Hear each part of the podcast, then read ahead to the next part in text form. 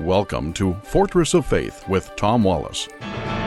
Strengthening the saints against Islam's assault on North America. Well, thank you for joining us here again today at the corner of truth and courage. This is Tom Wallace. In a moment, I'm going to weigh in on the loony left with their outrageous suggestion that we, in order to save the planet, let's eat the babies. Can you believe it? I have some thoughts that I want to share with you on that. Before we get into that, let me quickly remind our listeners that we are in our fall fundraising campaign. And the good news is is that I think we are really close to our halfway mark. And so first of all, thank you for those of you who've already given. But we still need more to help us to get us to the end of our goal. Our goal is $20,000. It's a goal that we set every fall and every spring.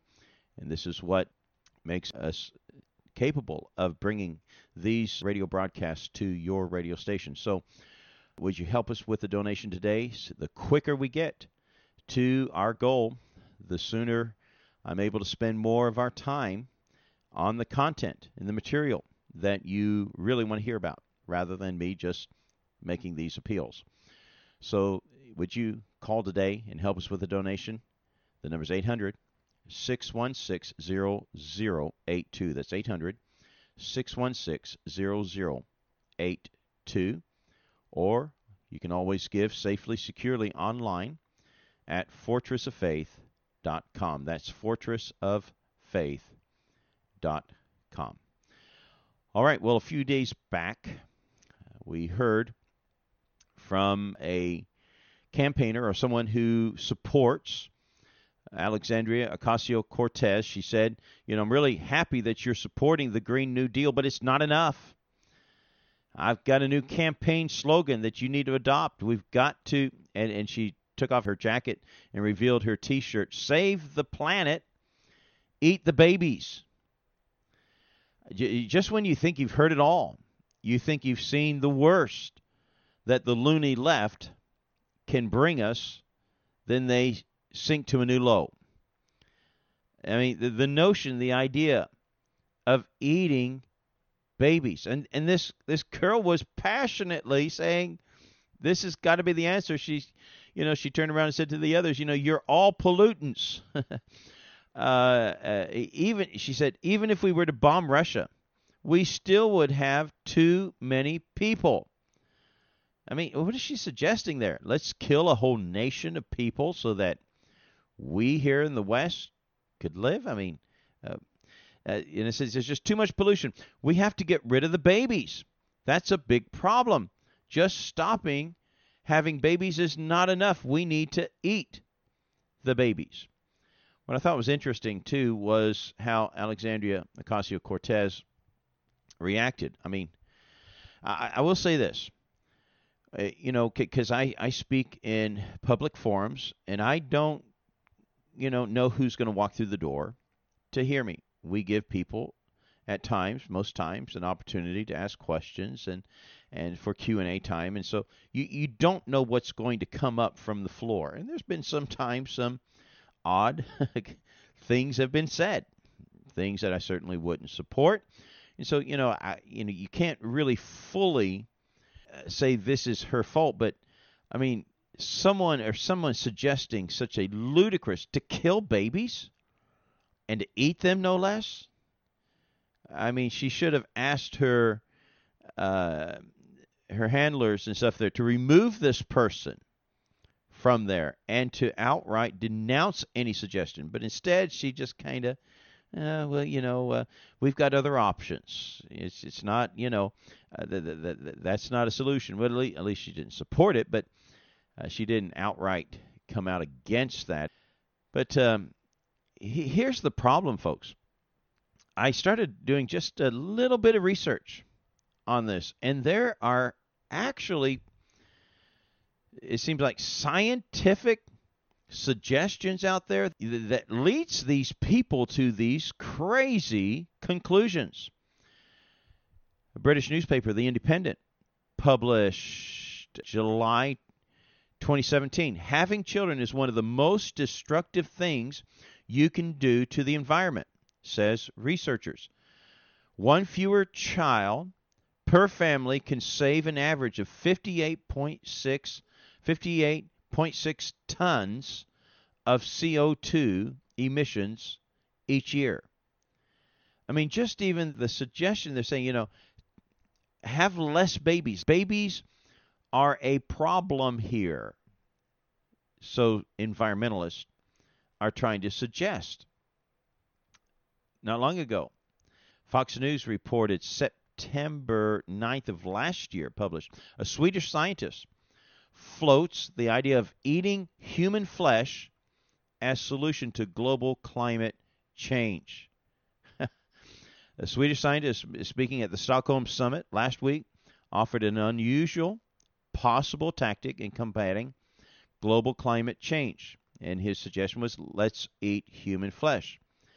He was saying, and this prof- this is a professor, Magnus Sunderland, an economics professor from Stockholm School, suggested that we need to kind of curb the idea about cannibalism and stop, you know, making it look bad. And uh, because you know one of the things that can fix our environmental problem is eating human flesh. Now, at least he wasn't suggesting killing a live person to create a meal, but to take it from the dead. Even that was just outrageous. Now, folks, what is the what's the biblical response to the issues of the environment? A number of years ago, when I was pastoring, I had a number of people come to me afterwards and said, you know, Brother Wallace, I, I've been saved for many years, and I have never ever heard a pastor preach a message on the environment. And I did a few a number of years ago, and, I, and I've dealt with this from time to time.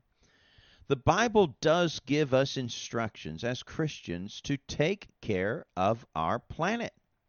It's very clear. I mean, we cannot deny it in Genesis chapter 1, in the very beginning of the garden, in verse 26, God said, Let us make man in our own image, after our likeness, and let them have dominion over the fish of the sea, and over the fowl of the air, and over the cattle, and over all earth, and over every creeping thing that creepeth upon the earth.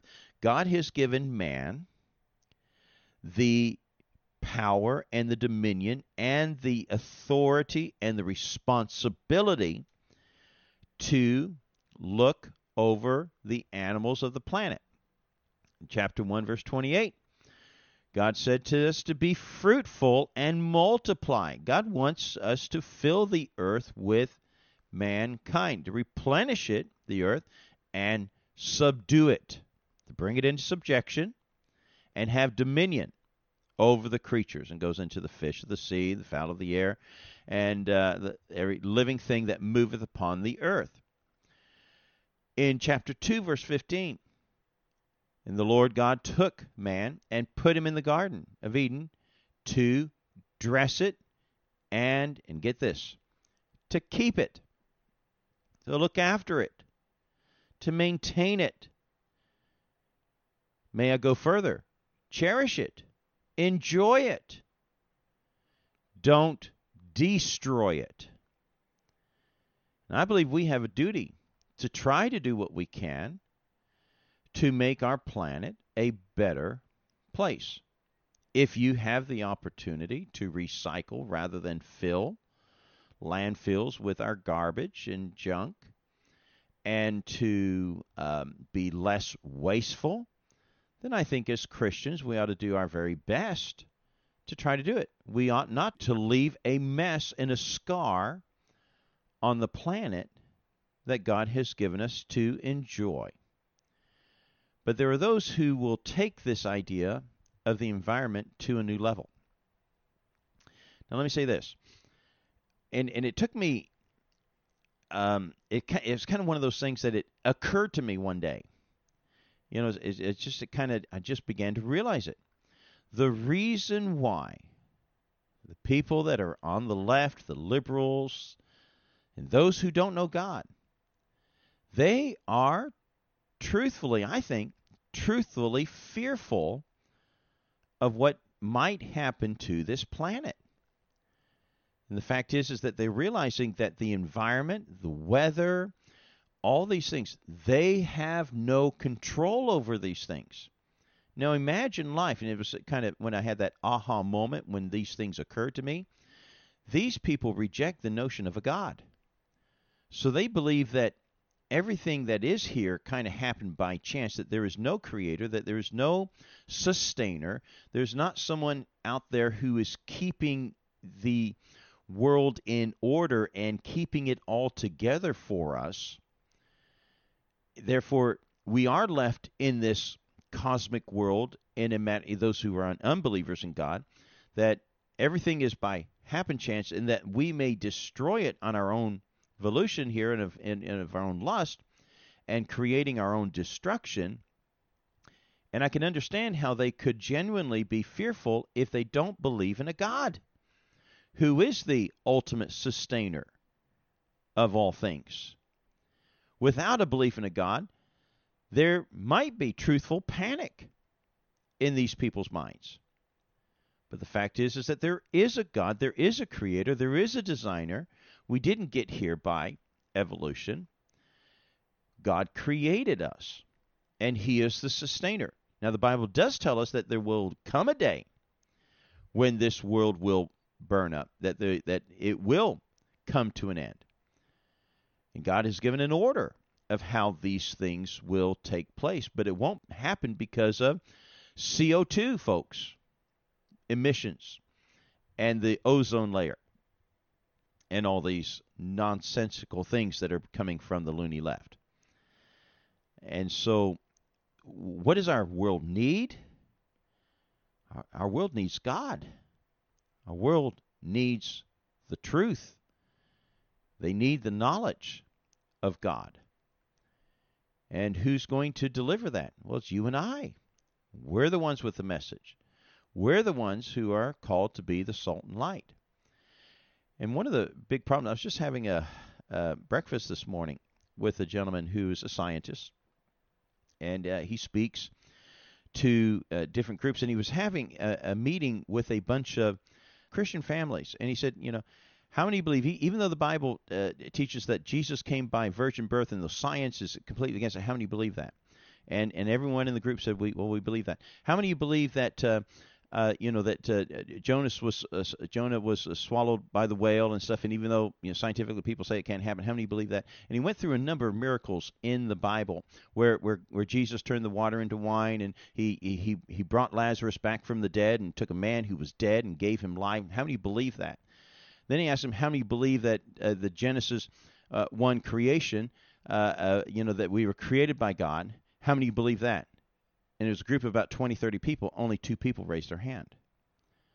Folks, if you don't believe in the authority of God's word and what God said happened, regardless of what science says out there, um, uh, you know, our authority isn't in science. Our authority is in God's word, and that's part of our problem in Christians. And there's so many people who've fallen down there. And if our children see that we don't stand for the authority of God's word, then they will flake away themselves. Well, I've kind of followed a rabbit trail and got off track here, but folks, we got to uphold the truth. We've got to dress and keep this world, do what we can.